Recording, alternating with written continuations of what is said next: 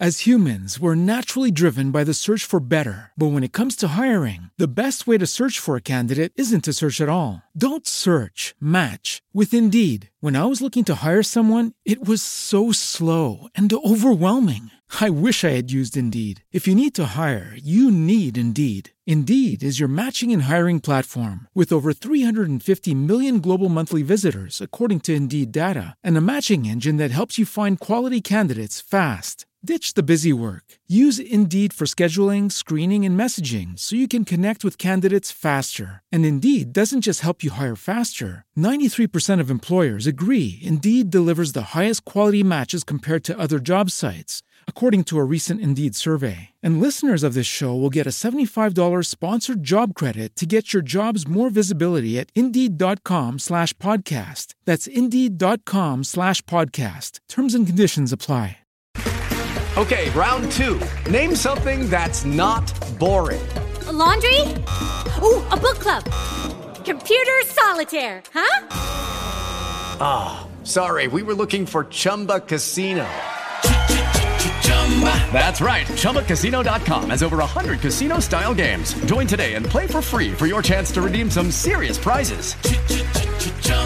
ChumbaCasino.com. No purchase necessary. Full prohibited by law. 18 plus terms and conditions apply. See website for details. I wake up the next morning to knocks on the door. Uh, all is him, him and his buddies all come to get me because I just robbed the place. Uh, and I gave away like $2,000 worth of free drinks and I had like five thousand dollars cash in my pocket. And um, throughout my whole story, there's always been somebody that has stood in the gap for me, and it just happened to be the guy that I robbed. He gave me a choice. He said, "You can either go to jail, or you got 24 hours to get my money back, and you got to go to an AA meeting for the every 90 meetings in 90 days."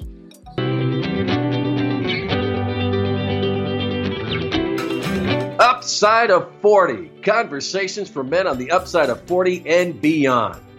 From talk about getting over and living with a traumatic event in your life. It's very difficult to, to deal with. Our traumatic memory can lay dormant for years and years and years. To relationships. I've seen patterns over and over and over. They're real quick to interrupt and go, well, wait a minute this has the trend line, but the way out of it is just give them some room to breathe and give them some room to feel heard. To finally taking that leap into another career. There was a little bit of fear, but it just it just it was it was time. Even grilling the perfect steak.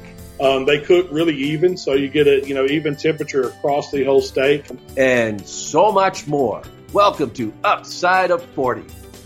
Hello, everybody, and welcome to another edition of Upside of 40. Great to have you with us, and I hope wherever you may be listening in the world, you are healthy, happy, and safe. You just heard the words of our guest this episode, Richard Kaufman, who has been to hell and back dealing with alcohol and drug addictions, but is now clean and sober for many years and is now committed to helping our nation's veterans. We'll have his story coming up. But first, I want to thank you for tuning in. If you're listening to us on Apple Podcasts, please subscribe. Give us a five star rating if you like what you hear. And we'd also love a review. Believe me, it helps out a great deal in spreading the word about this podcast. Also, follow us on Twitter at Upside of 40. And I would love to hear from you. Email me at upside of 40 at gmail.com. All right, let's get to it.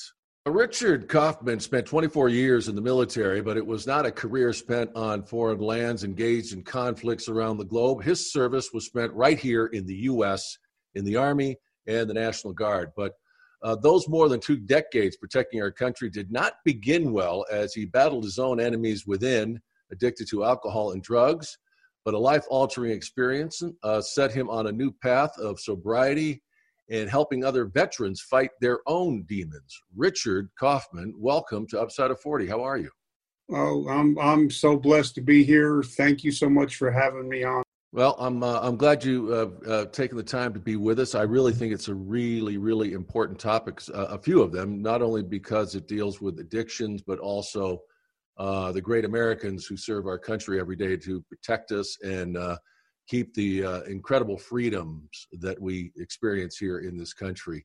And uh, I, you know, I just summarized your life in a couple of sentences. Obviously, there is much more to the story Uh, Richard, tell us what led you to devoting a big part of your life now to helping veterans.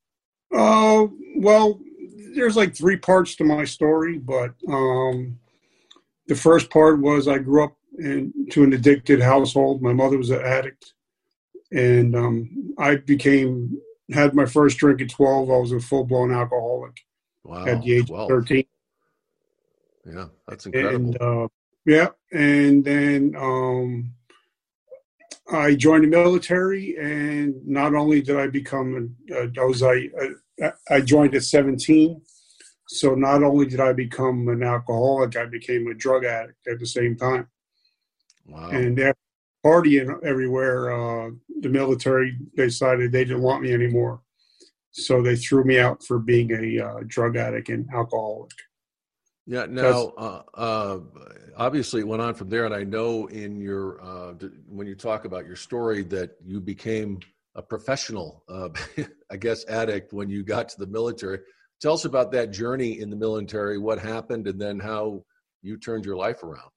Well, when I turned turned I joined when I turned 17 and I shipped. So when I got to my first duty station, which was Fort Hood, um, I was the young kid on the block, and I'm hanging out with all 25 and 30 year olds. So I learned how to be, become a professional drinker at that time, and then um, I found a way that to beat the drug test is if you take uh, LSD, they cannot drug test for it so I became an uh, an LSD addict, and um, so I just you know partied every weekend, got in so much trouble, um, got busted a, a bunch of times, and then the final straw is they just said, "All right, you've had enough. We don't need, we don't need you anymore." And I was on I was on the next plane home. Wow. And uh, so at this point, uh, you, uh, I don't think you'd reached rock bottom. Would you just, uh, you left the military and then you just kept at it?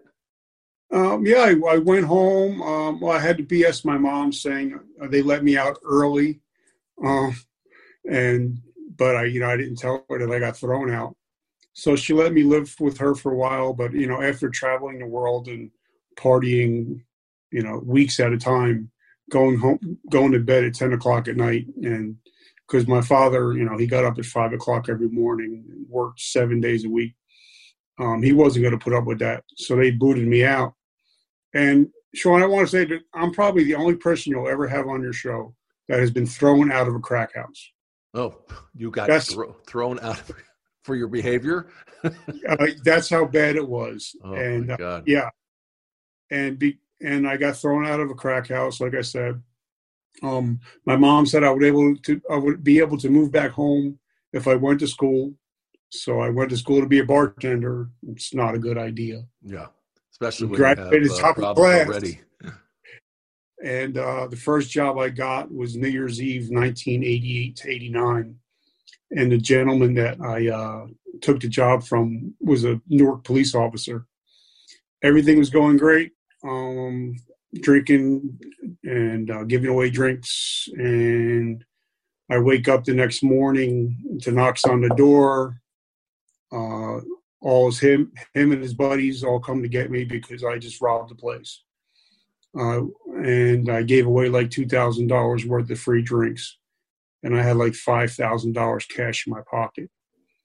And um, throughout my whole story, there's always been somebody that has stood in the gap for me, and it just happened to be the guy that I robbed. He gave me a choice. He said, "You can either go to jail, or you got 24 hours to get my money back, and you got to go to an AA meeting for the every 90 meetings in 90 days." and I hit something like 300 meetings in a row. Wow. And I haven't had a drink since that day, uh, January 2nd, 1989.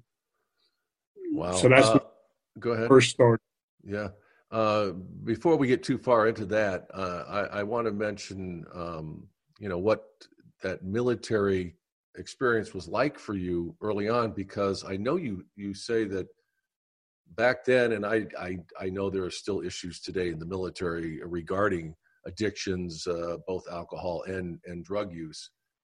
But what was it like back in the 80s when, when you were in the Army?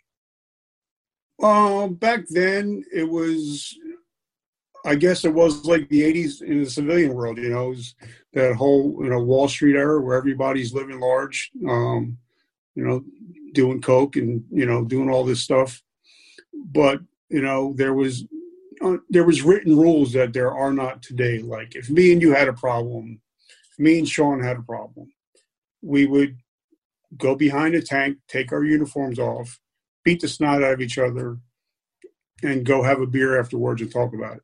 Yeah. Now everything is paperwork and and there's not a whole lot of that um, where you're able to make a deal with just a handshake and your word. It's Mm-hmm. not like that anymore. Yeah. Uh, how easy was it though to uh, to use uh, and abuse alcohol and drugs at that time in, in the military? Well, you know, everybody I, I hung out with were all drinkers.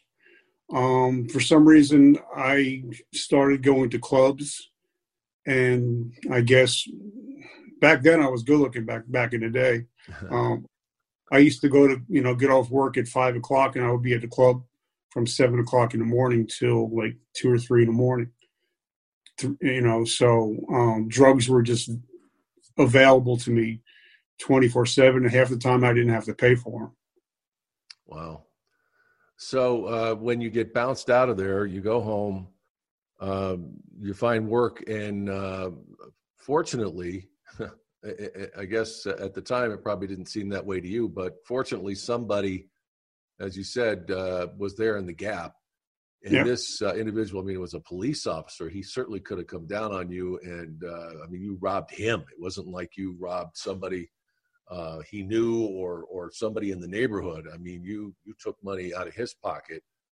Uh, what was it about this individual? Do you think that he saw something in you that that had some kind of promise or a chance for a life to have, besides ending up in jail? i don't you know to this day i don't even have a clue and i wish i would know who this gentleman was i would take him out for dinner and have that conversation with him but Really? for some you, reason you didn't stay in touch with him or any uh, have any real? no i mean i was you know you know i was 17 you know well, well back then i was i just turned 20 i was 20 Uh-huh. So back then, I was just, you know, I'm- I'm scared for my life. Yeah. And um, so, but you know, I think guess he just talked to my uncle and my my father, and he, you know, they said, you know, this kid, you know, he's a white boy, and if he goes into the pro into the jails down in Newark, New Jersey, you know, bad things are going to happen. hmm And I guess he just figured, you know, maybe take a chance on this kid. You know, maybe he's the one kid that's going to get it Yeah. and thank God I uh, I was blessed to be able to get it. Well, uh, you said you went on a stretch there with AA meetings for you know hundreds of them, but I think the requirement would you say you had to do ninety and ninety days?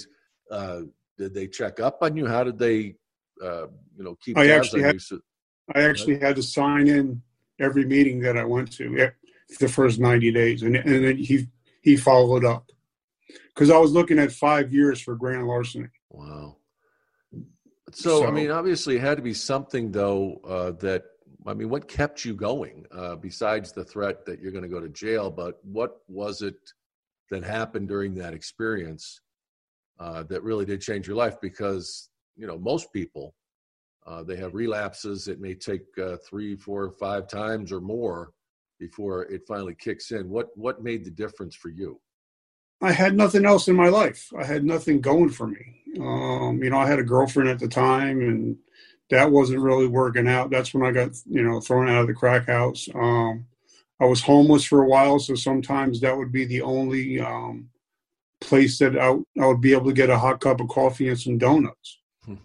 So sometimes it wasn't that I wanted to go, it was just something that sometimes I just, I just had to go hmm and it, you know thank god i stuck with it but you know i wanted for your people that are listening um, there's a difference between being sober and being dry um, and i was dry for the first maybe 10 years of my life you know when i got sober uh, i was dry for the first 10 years until the morning until the afternoon of uh, 9-11 hmm and that's in the night of 9-11 is when i actually got sober Wow.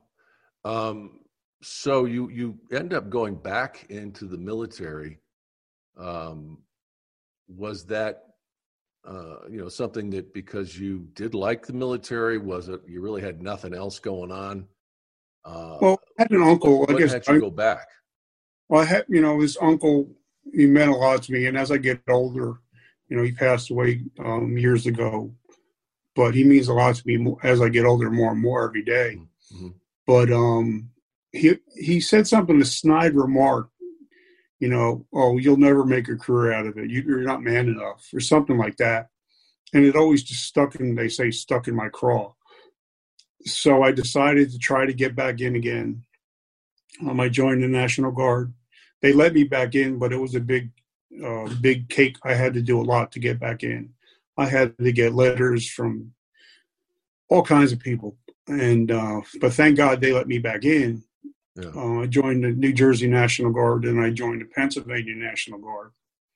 And I had problems both in the New Jersey National Guard, Pennsylvania National Guard, and the South Carolina National. I had places everywhere I went because I was I still had that chip on my shoulder. I just wasn't drinking anymore, uh-huh. and I you know I had nothing else to fall back on. So they were about to throw me out at the end of September of 2001 again for for the second time. So you um, you're clean at this point, though, right? Um, well, you know, like I said, you know, and I, I, don't know if I'm allowed to say a cuss word on your show. Go right ahead. Try not to. Um, but the difference between being dry and being sober is yeah. when you're dry, you're just an, an asshole that doesn't drink. Mm-hmm. And when you're sober, you're no longer an asshole and you no longer drink. Yeah.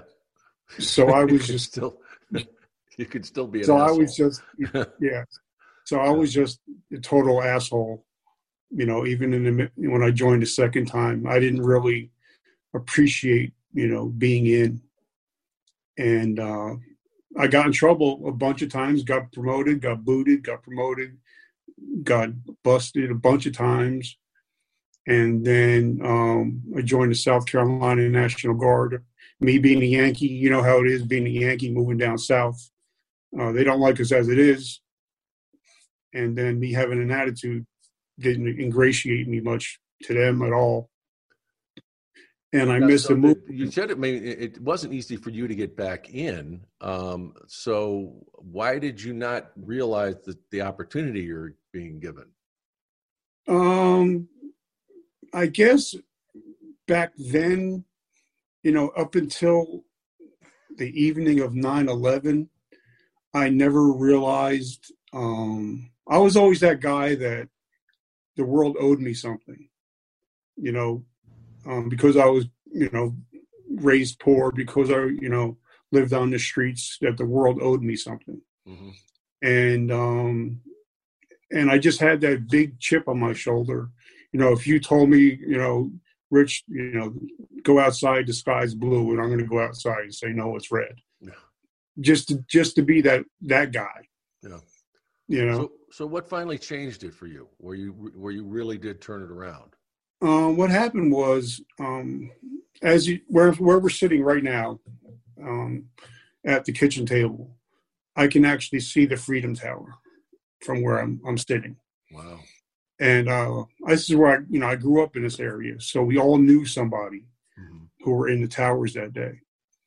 And um, I was in the South Carolina National Guard at this time, about to be thrown out again.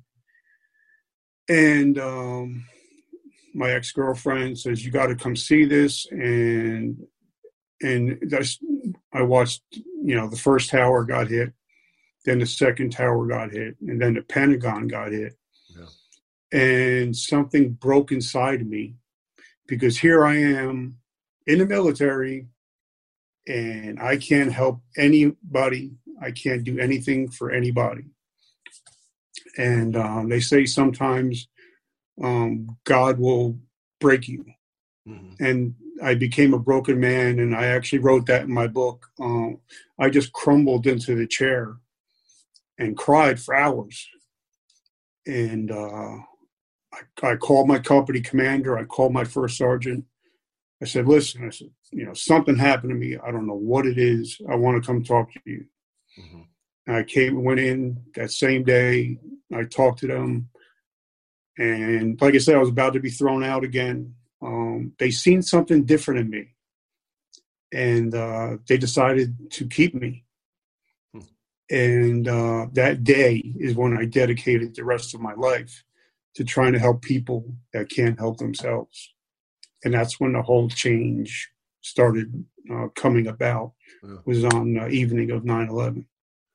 Yeah, I see the hat you're wearing says uh, says coach on it, and I know that's something that's very special to you. Tell us about why you wear that that hat. Uh, well, it's not that. I mean, um, the reason why I wear a hat because um, when I first started this two years ago, I wrote I uh, was on a podcast and we were talking um, about how I've been in the health and fitness industry for 30 years. I've worked with guys from the WWE, NBA, NFL, and then I started telling them my backstory. And he said, and I kept trying to go back and tell him, you know, what I've, you know, the health and fitness. He says, "Well, I want you to talk about, you know, the stuff you've been through, because people need to hear, you know, comeback stories." and you're like the ultimate comeback story. Mm-hmm. And that's how this whole comeback coach thing started. And um, there was two people when I first started this. I reached out to uh, the first person I reached. Well, person people that I reached out to was uh, Dana Reeve mm-hmm. of the Christopher Reeve Foundation, uh-huh. and I asked them if I can use the quote, their quote, in the, my opening pages of my book, which they they they did, which was uh, amazing. And then I um, I talked to uh, Chris Kyle's wife. I know everybody knows American Sniper. Yeah. Um, and I talked to his wife and I talked to his family. And I said, from now on, every interview I do, I'm going to wear a hat in honor of Chris, because Chris lost his life trying to help another soldier yeah. with post traumatic stress disorder. Mm-hmm. And that's why I wear this every day. And that's why I ask people to ask me about it. So it never gets forgotten who Chris was.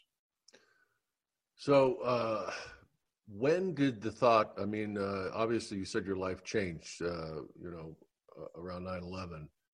But when did it uh, really get to the point where you said, you know, I want to devote a big part of my life to helping other veterans who, because you you know the struggle of uh, addiction, whatever it might be, and uh, you know uh, PTSD and alcoholism and uh, drug use. Uh, we we are losing veterans every single day. Um, I don't know if people were as aware of it back then, but what uh, what was the decision process for you, and then and what did you start doing? Well, what happened was this is the third part of my story. Mm. Um, I moved back to New Jersey joined the New Jersey National Guard. We're moving out for our first annual training. a vehicle breaks down ahead of me. now, I've never worn my Kevlar in a in in a Humvee. Probably almost never. Mm-hmm. For some reason, God told me to put the Kevlar on today, and I, and I, I was wearing it. So the vehicle broke down. I got out of my vehicle to help ground guide the vehicle, try to back it up. And it was a young a young private. Um, instead of him hitting the brakes, he hit the gas. Oh. He ran over my head and he ran over the whole right side of my body. Wow. And I became blind. In this eye, I had an ocular stroke. And uh, what happened was the military decided, listen, you can't shoot, so we don't need you. Huh. So they uh, medically discharged me. Huh. But meantime, um, waiting for the medical discharging, um, I started reading a lot of books, and I keep hearing this guy's name, Gary Vee, Gary Vee, Gary Vee. So I started, um, you know, googling him and all that stuff, reading his books and that's when I decided it's like you know what I maybe I should start telling my story and getting it out there through social media. Mm-hmm. And I actually got to spend ten minutes with Gary Vee about two years ago, and that's when it all just started. You know, the book came out, and that's when I started doing podcast interviews, just to um, get the word out that you know a veteran you know doesn't have to be alone. I could be that guy that'll be there to talk to, or you know, not even you know, even if they don't talk to me, but if they see my story, and if they know that you know they're not alone, mm-hmm. because everybody hears this number twenty two. You know, it's everywhere. Yeah. Uh, the real numbers are 35. Really? 35 first responders, including 22 veterans right. and two active duty soldiers, commit suicide every day and that's including police officers, firefighters, and corrections officers. And we're losing those 35 every single day. So if I could just get the word out there, just you know that talk, you know, talk. If you love a veteran, if you know a veteran, you know, just get the word out there. You know, just talk to them. You know, sometimes they don't need, you know, a whole speech. They just need somebody to talk to and you know tickle their ears a little bit and that's i'm, I'm trying to be that guy that's willing to be there to tickle it have their ears tickled or bend their ear a little bit like they say like the old folks say as humans, we're naturally driven by the search for better. But when it comes to hiring, the best way to search for a candidate isn't to search at all. Don't search, match with Indeed. When I was looking to hire someone, it was so slow and overwhelming. I wish I had used Indeed. If you need to hire, you need Indeed. Indeed is your matching and hiring platform with over 350 million global monthly visitors, according to Indeed data, and a matching engine that helps you find quality candidates fast. Ditch the busy work. Use Indeed for scheduling, screening, and messaging so you can connect with candidates faster. And Indeed doesn't just help you hire faster. 93% of employers agree Indeed delivers the highest quality matches compared to other job sites according to a recent Indeed survey. And listeners of this show will get a $75 sponsored job credit to get your jobs more visibility at Indeed.com slash podcast. That's Indeed.com slash podcast. Terms and conditions apply. With Lucky Land slots, you can get lucky just about anywhere. Dearly beloved, we are gathered here today to... Has anyone seen the bride and groom?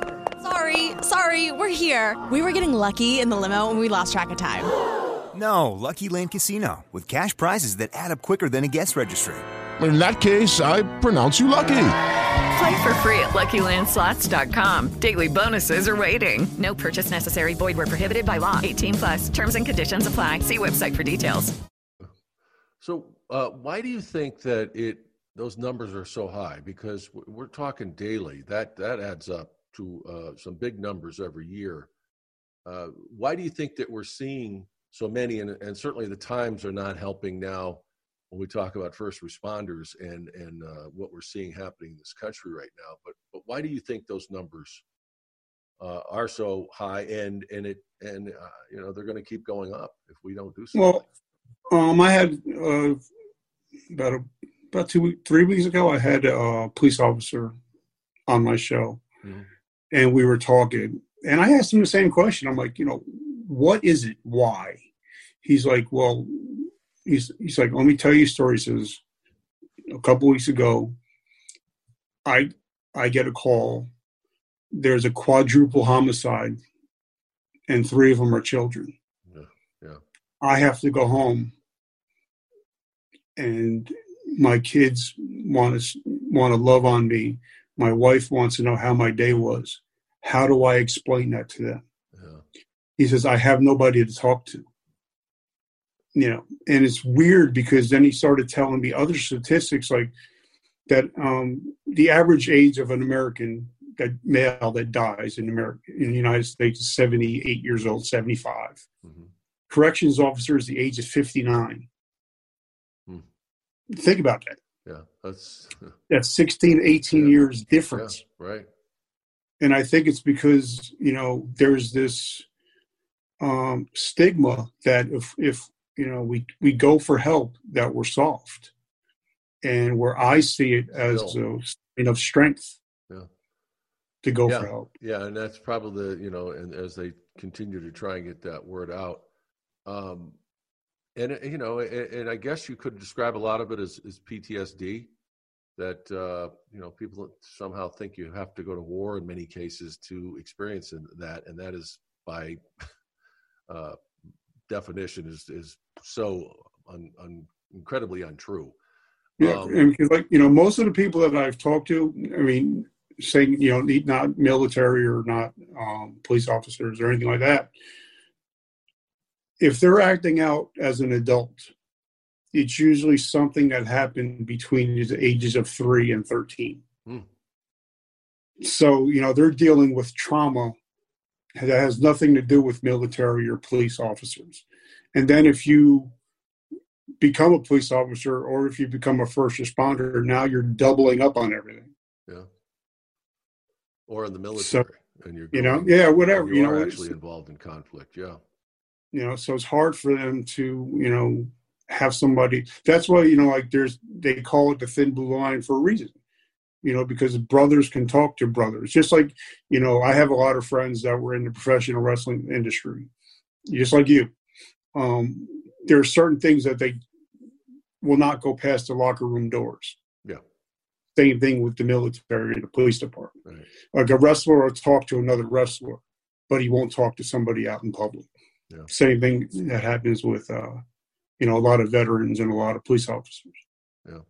Well, I think a lot of people uh, feel that that is part of the problem because when they do have people that don't belong in those professions because of that code, they they aren't able to weed them out. But that's a, an entirely different topic. But at the same Yeah. time, it magnifies everything because they do keep it to themselves. And then there's this kind of man code where you don't talk about these personal issues to each other because you're all, you know, uh, and I'm sure this is with female officers too. There's no difference here. Uh, it, it has to do with the profession, but uh, and it really does come down to this to PTSD. That's what they're experiencing. Uh, I think we've touched on it, but what are some of the biggest misconceptions that that you've learned about through your experiences with these people, and what do people need to understand more about uh, PTSD and what these people go through? Well, you know, a lot of it is like, you know, your show is talking about people after 40. You know, most police officers that get in early, they retire 44, 45, same thing with the veterans. So what happens, you know, after 20 years, you know, you're out on the streets, you know, you're keeping the, um, you have a mission and you're 44, 45 years old and you don't have a mission anymore. Mm-hmm. And I think that's one of the biggest issues that I see with the military police officers is when they get off duty or when they retire, they don't have a mission and now they don't have anybody to talk to. Yeah. And And- also, and also, what about uh, because when you're involved in that mission, uh, you don't take time to deal with any of this, and then when you're suddenly not doing it anymore, and maybe have more time on your hands, then you'll see, you know, all the stuff that you said. Yeah, I'll, I'll. That was awful. That was an, an unbelievable experience, but I could put that away somewhere. Well, it's going to come out at some point, and it seems that uh, this happens later in life and and why we are are seeing that. I mean, is that a big part of it too? Yeah, because you know you're, you know, it's kind of like, like I said, I keep bringing it back to wrestling because I'm I'm a big fan. Yeah. It's kind of like when you're out of the game, the game passes you by, Mhm.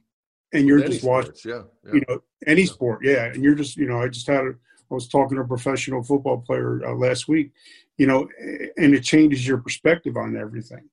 So when you know you're out of the, you know, when you're out of the um the game of you know whatever you are, whether you're a veteran, whatever you're a police officer, you know, and all you have is time to think.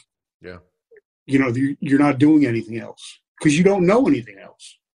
You know, you've been carrying that same gun and that same badge for 25, 30 years. Mm-hmm. All of a sudden, you don't have anything else in your life because, you know, most veterans and police officers, their divorce rates are like triple Right. what um, you know the regular civilian population is.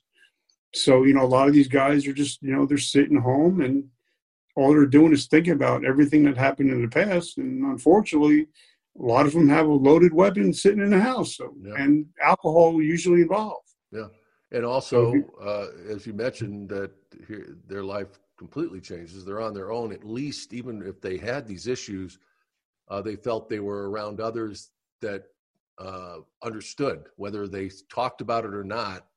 They were around people that uh, they knew knew what was going on in their heads, and now Yep. they don't even have that anymore. Uh, Yep.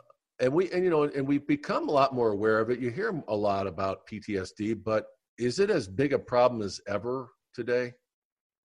I think it is a bigger problem than ever, but I think because now we just before like I was talking to my, my wife the other day, and she had a uncle that was uh, got hurt in World War II, and they just considered he was shell shocked, mm-hmm. Right. or you know he had mental issues, and but now they just put a name to it. Right. you know? But i think now that there's there's more help out there now i think that there ever has been.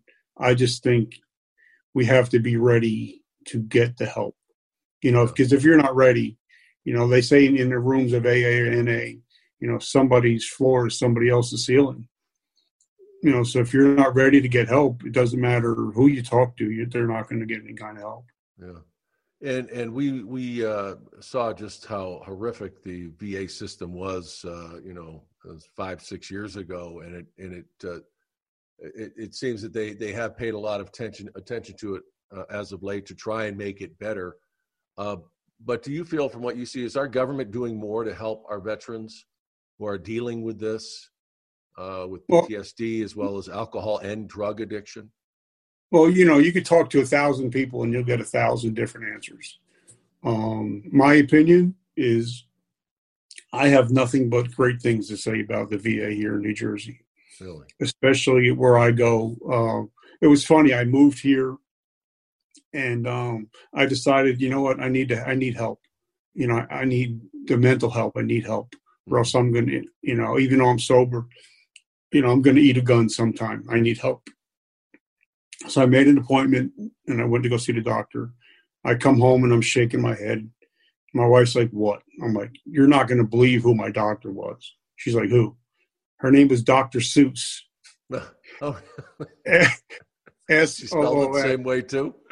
No, S O O S. Okay, but still, And, uh, uh, you know, and that kind of just broke the ice. And, uh, but she's been my therapist uh, for eight years now. yeah. So, and I have nothing but great things to say about the VA in New Jersey. But that's just my, you know, that's my experience. Yeah, Everybody has different experience. Yeah, and uh, I hope that that it has gotten better in other states as well. Um, I'm out in Arizona. I know that they've uh, they've struggled, but it is uh, it is getting better. But it is something that our country absolutely has to pay attention to. Um, Richard, you're you're very active in a in a Facebook group uh, known as the uh, Vetrapreneur Tribe. Yep. Uh, tell me tell me all about this this uh, group and how it helps. Well, there's two groups that I'm very involved in. Is um, the first group I'm very involved in is called Success Engineers with Dr. Robert Garcia. That's the first group I'm very involved in, and um, that's for uh, people that are in business. And then the second group is the Vetrapreneur Tribe. What it is, is there's like 14,000 of us that are all veterans, but we're all in business. So, um, you know, we're able to say, you know what, you know, if you're struggling with something in business, well, we got your back. You know, we'll be able to help you with this. Or if you have a question in business wise, somebody else is going to help you out. So it's it's it's very it's a pretty amazing group. And um, out of the group, there's like six of us, and I call them my amigos um, we've become like our inner circle. There's like, you know, five or six that were more like family. But the Vetrapreneur Tribe is truly amazing. We, we get together every year, um, have a lot of special guests come and, and come and talk to us. And uh, this year, I think Daymond John is one of them that are going to come to come to the to our uh, our thing. So it's it's pretty fun. But like I said, you know, for me starting out, how do you know? I didn't. All of a sudden, um, you know, back then I was uh, 40 years old. Mhm. I'm retired. What do I do in my life now? Right. You know, I'm no longer Rich, you know, Sergeant Kaufman. Now I'm a civilian. Right. You know, I want to start a business, but what do I do? And I found this group, and they've helped me through, you know, everything that that I'm that they helped me get the book out. They helped me start the podcast. They, you know, they helped me get appearances. So, you know, they're, they're an amazing group, and you have to be a veteran to join. Mhm. And you don't have to be an entrepreneur unless you want to be an entrepreneur. Yeah. Yeah. They'll help you. And Yep. uh, and you think about it, uh, you know, they say hire a vet, but uh, you know, I can't really think of uh, who would be a better employee, who would be a better business owner because they've learned uh, throughout their lives, uh, you know, a discipline, uh, finding the best ways to uh, solve a problem, to complete a mission. And so I hope that more and more uh, opportunities uh, come veterans' way as far as starting businesses. That is fantastic, and and I'm I'm I'm really glad to hear about this Facebook group that really encourages that. But I, like you said, you don't have to own a business to be a part of it if you're a veteran. Yeah. And, And, you uh, know, yeah, some you know there's good things about hiring a veteran and then there's some kind of bad things about hiring a veteran. Like say if you hired me to work at your office we're trained we go home when the mission's complete. Yeah, you know you get people that come in they, they're looking at their clock they're going home at four o'clock. And you get a veteran and be like hey the work's not done. Yeah. we still we still got work to do That you sounds know? like a bad bad employee me employee to me. I think that uh, that would be would be great, but uh, yeah, like like you said, uh, yeah, they're they're going to outwork anybody, and uh, somebody who doesn't want to try and keep up with that may have an issue.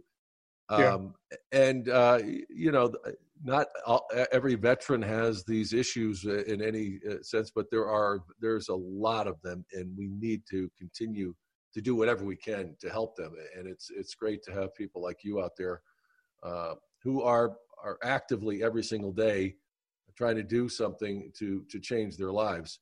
Um, what is your advice to somebody who uh, may be like that, a veteran who's struggling? Uh, you know, it may not even be with an addiction to alcohol or drugs, but uh, you know, for whatever reason, they may have PTSD, but they're struggling in their lives. What what is your advice to them? Um, well, I always, you know, there's a couple things that I always, when I talk to somebody, um, humble yourself because life will eventually humble you. If you don't, if you don't get humbled, God will humble you.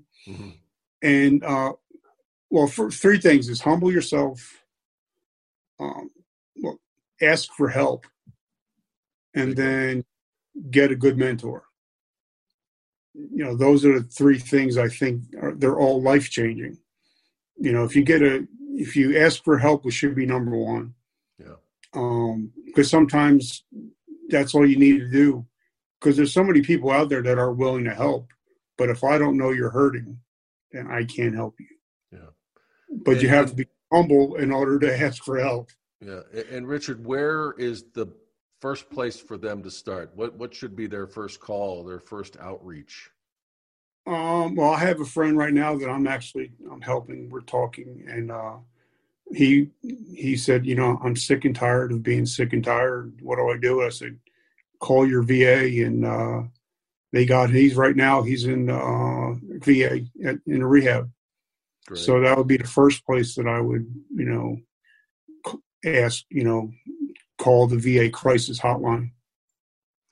Yeah, and uh, I think a lot of people thought, or, or in, in years past, that uh, they weren't very responsive. But it, it seems as though things are changing, and uh, you know that is a great place to start. If you don't get the response you want, then then go somewhere else. But uh, uh, another VA or or some of these, there's groups in every single city. They will they will help you. I think uh, you know I am not a veteran. I, I have not, uh, you know, I've done a lot of uh, work with through my what I do for a living, but uh, the guys that have been there, there's somebody out there. I, I'm telling you right now who can help you. And uh, what can people do to help out there to help what help you guys continue to do what you do? Well, you know, I tell everybody, you know, and I'll put it on my Facebook page at least once once a day that, you know, if you know a veteran, you know, just ask them how are you, and you of course you're going to get the standard answer. Yeah, I'm okay.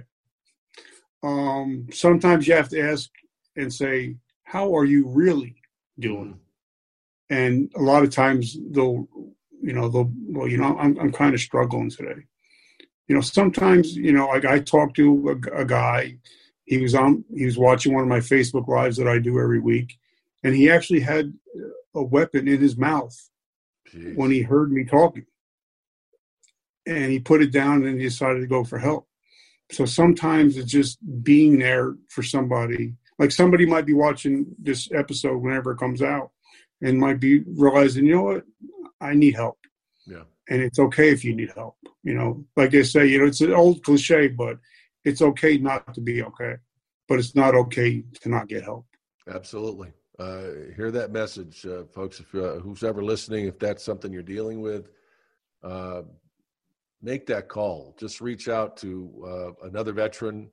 Uh, summit, like I said, in every single community, there are people that are really more than willing to help you out and they will point you in the right direction get you connected to people that are going to that are going to help you uh, how can uh, folks listening get in touch with you richard what's the well, i'll put up all your links and everything but uh, well the greatest thing like what i said you know when i met gary vee um, i said gary you know you're you're like the guru you're like the social media guru i'm like you know give me a nugget before i leave here and i drove all the way here i want give me something that i can use he says, "Well, make yourself a hashtag." And I was, I looked at him. I'm like, "What do you mean?"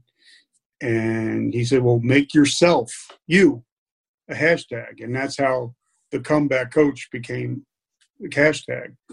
To where anybody they want to know about me, they can just hashtag the comeback coach, and it'll come up on all my social media, and it's free. Cool. So that's how this whole comeback coach started. And if they hashtag the comeback coach, It'll come up on all my social media, any interviews I've done, uh, Facebook, Instagram, Twitter, LinkedIn, Pinterest, blah blah blah. Okay.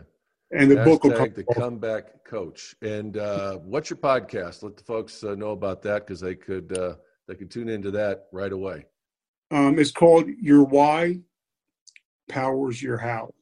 Because sometimes you know once you figure out your why, everything else is easy. But if you don't have a why, you're never going to figure out your how. There you go, folks. Your why powers your how, and that's a that's that, that, that is a, a, great title. I love it. All right, Richard Kaufman, thank you so much uh, for joining us. It's uh, it's been a great conversation, and I hope that anybody out there who uh, may be struggling with uh, who's a veteran or a first responder uh, really uh, get help and anybody else out there who can you know continue to help these people. If you you know if you've never done it before you know there you can do it monetarily you can do it by volunteering. But uh, this is something that this is a problem in our country that we really need to address because these are the greatest americans. These are people that get up every day uh, they're out there uh, protecting people whatever it may be saving lives or you know, just uh, protecting our country. Uh, we need to we need to take care of them, uh, folks. If you listen to us on Apple Podcasts, uh, uh, please uh, subscribe. If you like what you hear, give us a five star rating and a review. Also, you can follow us on Twitter at Upside of Forty. And I really, I love to hear from you. You can email me at upside of 40 at gmail.com. That's upsideof40 at gmail.com. But uh, anyway. Richard, it's, it's been great. And uh, I hope to have you back on soon. Thank you, Sean. Just let me know when it comes out and I'll blow it out. You got it. All right. Thanks for listening, everybody, to this episode of Upside of 40. I'm Sean Mooney, and I am out.